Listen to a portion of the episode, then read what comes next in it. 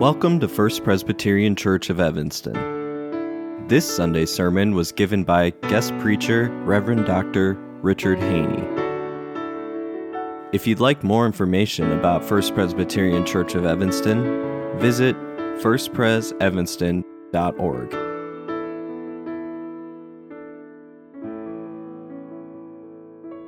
Our scripture reading today is from the Gospel according to Matthew, chapter 4, verses 1 through 11, which you'll find in the New Testament section of our Pew Bibles on page 3 or on the screen. Please join me in a prayer for illumination. Prepare our hearts, O God, to accept your word.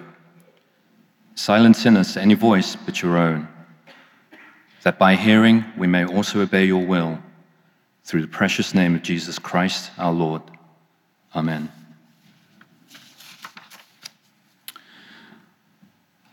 Jesus was baptized by John at the river Jordan.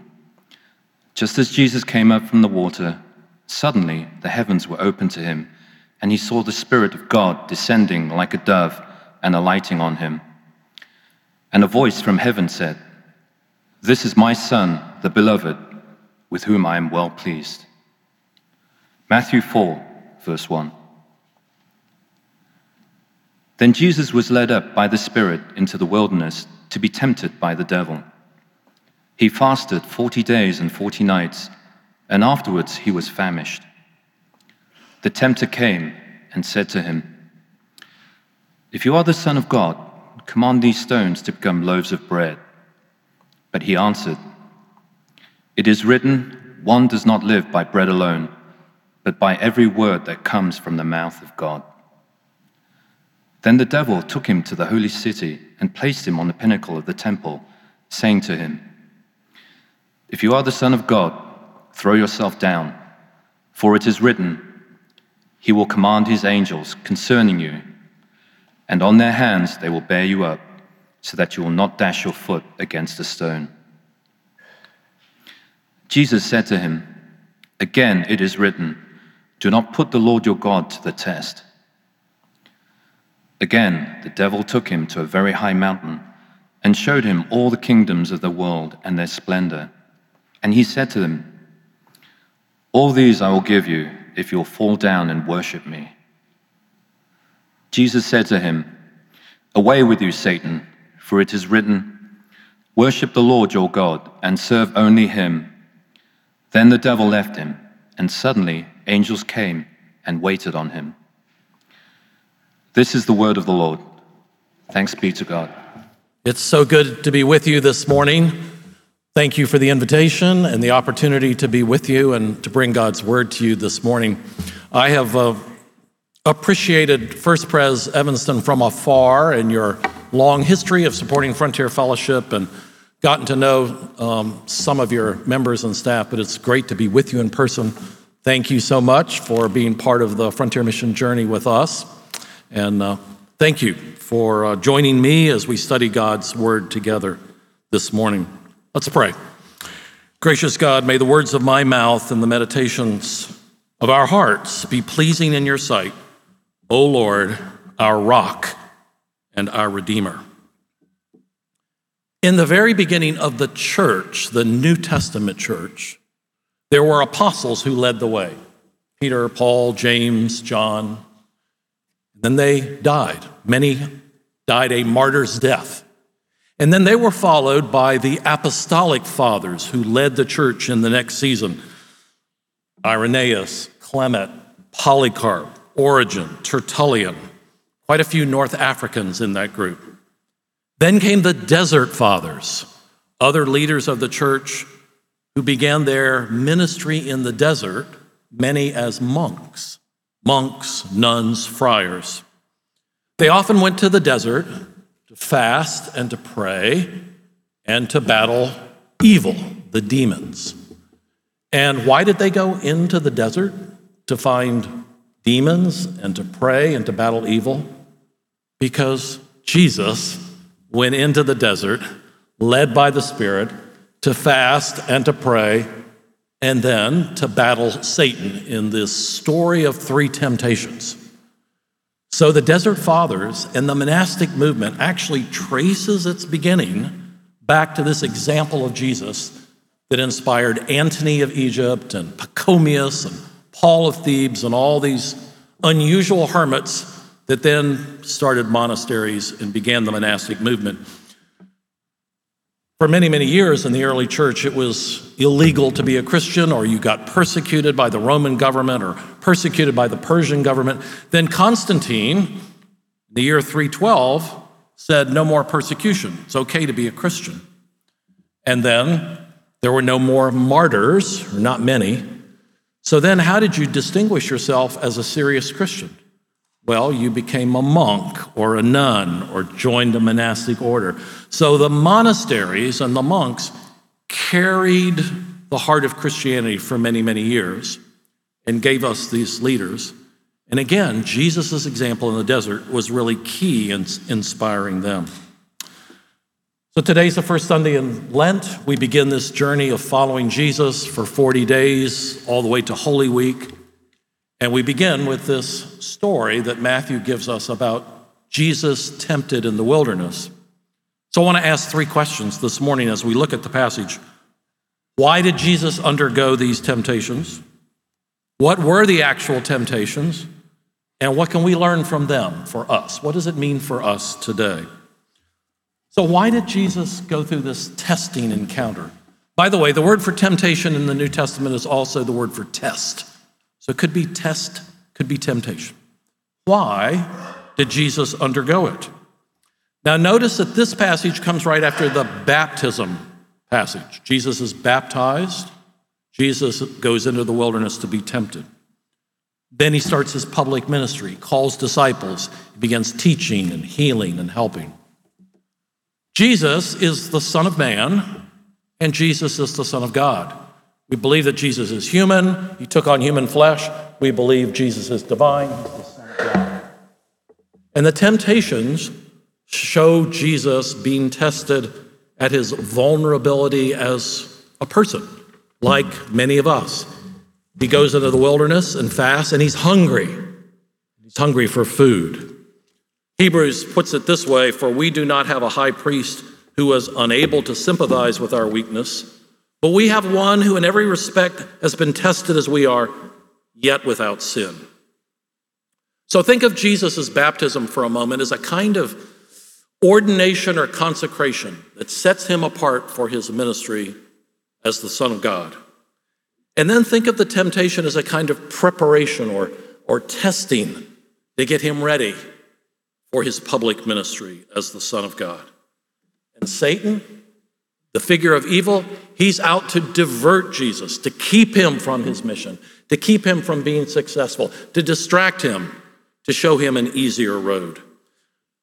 So it's a battle and a testing. You can actually walk through the, the Gospels and see Jesus continuing to battle Satan when he casts out a demon or when he confronts evil, when he confronts sickness and heals somebody. So here's the first temptation. After Jesus had fasted, he's hungry, and Satan says to him, If you are the Son of God, command these stones to become loaves of bread. Now, notice the if clause if you are the Son of God. He's just been baptized, he's just heard the voice from heaven This is my beloved Son in whom I'm well pleased. I'm the Son. And then the Satan says, If you're the Son, then do this. If you're the Son of God, use your power. You're hungry, make bread. So, what's wrong with that? Why shouldn't have Jesus acceded to the suggestion that he use his power to alleviate his hunger? Now, it has a lot to do with who Jesus is and his sonship and his vocation. And Satan is goading him to use his power. Come on, Jesus, if you're really God's son, you ought to have power and authority and freedom to do what you want and to get what you need. But Jesus decides there's another way. Have any of you seen that, um, that Star Wars spin off show, The Mandalorian? Anybody know The Mandalorian? It's a funny little story set in a Star Wars world where there is this bounty hunter soldier with this special armor. And every once in a while, he makes a decision and he says, This is the way. This is the way. This is the way of the Mandalorian. They, they have a code. And we see pretty early in Jesus' ministry that he has a code. Every time Satan tempts him, he answers, his first words are, It is written. It is in writing.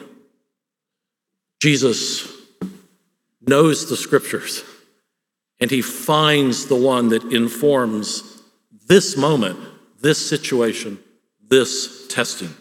It is written, one does not live by bread alone. He doesn't say, I don't live by bread alone. He says, man or one or humans, we don't live by bread alone, but by every word that comes from the mouth of the Lord. So he lodges his answer with Scripture. By the way, all these biblical texts that Jesus cites, in the first temptation, it comes from Deuteronomy 8. Number two and number three, it's from Deuteronomy 6. All these are passages from Deuteronomy taken from the story of Israel in the wilderness. Jesus had just come through the waters of baptism, like Israel crossing the Red Sea. Now he has to face in 40 days and 40 nights in the wilderness the equivalent of Israel's 40 years in the desert. But where Israel failed, Jesus succeeds. Then there's a second temptation. This one has to do with the spectacular. By the way, if you read Matthew closely, I looked at it again this morning. It says the Spirit took him up into the wilderness, and then the tempter takes him up to the pinnacle of the temple, and again says, If you're the Son of God, throw yourself down, for it is written, He will command His angels concerning you. On their hands they will bear you up, you will not dash your foot against a stone. Satan uh, cites Psalm 91. Satan is a quick study. He, he, he's just caught on, right? Okay, you're going to answer with scripture? I can play that game. I've got a scripture for you. The angels will take care of you. Cast yourself down from the pinnacle if you're the Son of God. But Jesus answers with another scripture You shall not put the Lord your God to the test. Um, here's a word for Bible study. Here's a word for hermeneutics. That's a fancy word for interpreting the Bible. Jesus knows what text of Scripture is appropriate for his situation. And he answers with Deuteronomy 6. By the way, if you want to lean into that, read the next chapter in Matthew. Matthew 5 begins the Sermon on the Mount, Matthew 5, 6, and 7. And often in the Sermon on the Mount, Jesus will say, You have heard it said, he'll quote something from the Old Testament, but I say to you. You have heard it said, don't kill. But I say to you, if you look upon somebody with murderous thoughts, you are committing the sin. He intensifies the law, he interprets the law. Jesus is our, our greatest hermeneutics expert, helping us to interpret the scriptures. Finally, there's a third temptation. Devil takes him up to a very high mountain, up into the wilderness, up to the pinnacle of the temple, up to a very high mountain. He can see everything all over the world. Satan says, If you'll bow the knee to me, I'll give you all of this all the kingdoms, all the countries, and in my world, all the people groups and all the languages. I'll give it all to you right now. And again, what does Jesus say? Jesus says, Away with you, Satan, for it is written, Worship the Lord your God and serve him only. The final temptation invites Jesus to receive what he will receive in the fullness of time, but offers it with a shortcut. I'll give it to you now. You don't have to go to Jerusalem. You don't have to go to the cross. You don't have to sweat tears of blood in the Garden of Gethsemane. You don't have to XYZ. Right now, you can have all the kingdoms of the world. All three of these temptations are promising what God will give him in the fullness of time. But all of these are shortcuts. You can have them now. So, back to the why question why does Satan offer all these benefits by means of a shorter road that misses suffering, cross, Good Friday before we get to Resurrection Sunday? Because Satan is trying to divert Jesus from his mission. And Jesus' mission is to die and save us from our sins and usher us into the kingdom of God. And there isn't a shortcut. Jesus is going to not only take on human flesh, he's going to take on human sin, and he's going to kill it forever and give us life. I love the way the Gospel of John gives us a description of Jesus' mission. I have come that you might have life and have it abundantly. John chapter 10. And then the very next chapter, John 11, the story of Lazarus, I am the resurrection and the life. Jesus offers us fullness of life and eternal life, but it's through the cross and resurrection. And so Satan is trying to divert him from this. And if Satan is trying to divert him, Satan will try to divert us. What is our mission in life? Now, it's not for me in two sentences to tell you our mission in life, but here it is. The great commandment love the Lord your God with your heart, mind, soul, and strength, and love your neighbor as yourself. And the Great Commission go and make disciples of all nations. If I had to sum it up, I would say take the Great Command, love, and the Great Commission, tell others about the love and life of Jesus, and make that your mission. But Satan doesn't want you to do that. Satan turns us against one another. So we bicker and we fight and we disagree and we demonize one another. Satan doesn't want us to tell the world about Jesus, so he says, You've got enough on your plate right now. You don't have any bandwidth to be involved in mission. Take care of things right here. What about the world? I read your bulletin. It says the world. You have the world in there. You have Evanston, Chicago, and the world. I saw it. That's your mission. Don't let Satan keep you from it. Remember that little song? Uh, what is it? Don't hide your light. Don't let Satan blow it out. This little light of mine. Don't let Satan blow it out. You know, as you get older, I feel it coming. The world sometimes shrinks instead of the world gets larger. My aunt in uh, Venice, Florida, died in November, and I was trying to visit her more and more because she had no kids. I was the closest nephew. And every time I visited, I saw her world get a little, just a little smaller. She could talk about her meals and, and her pain and not much else. But God wants for us to dwell in the big world, His kingdom, and to care about the whole world.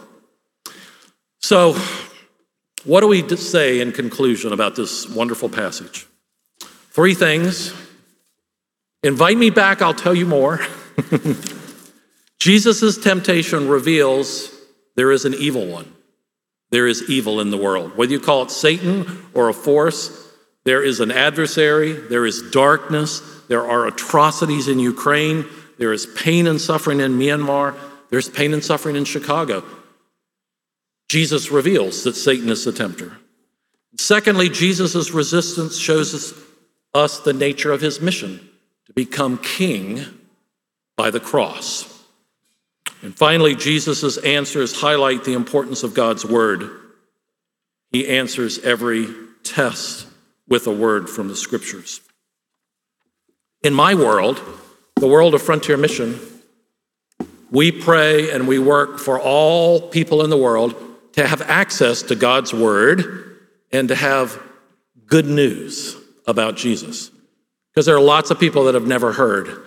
And so, Bible translation is one of the things among many that we highlight. Here's, here's a new translation of the Bible in RC Oromo for Ethiopia. I was just there in December to celebrate the new Bible. So, when we think about countering Satan, we need access to the scriptures. We need to read the scriptures. We need to know the scriptures. So, I want to close with this story A number of years ago, there was a British couple in Iran, and they smuggled some Bibles, some Bibles in to share. And they stopped this couple at a petrol station to get gas or petrol for their car.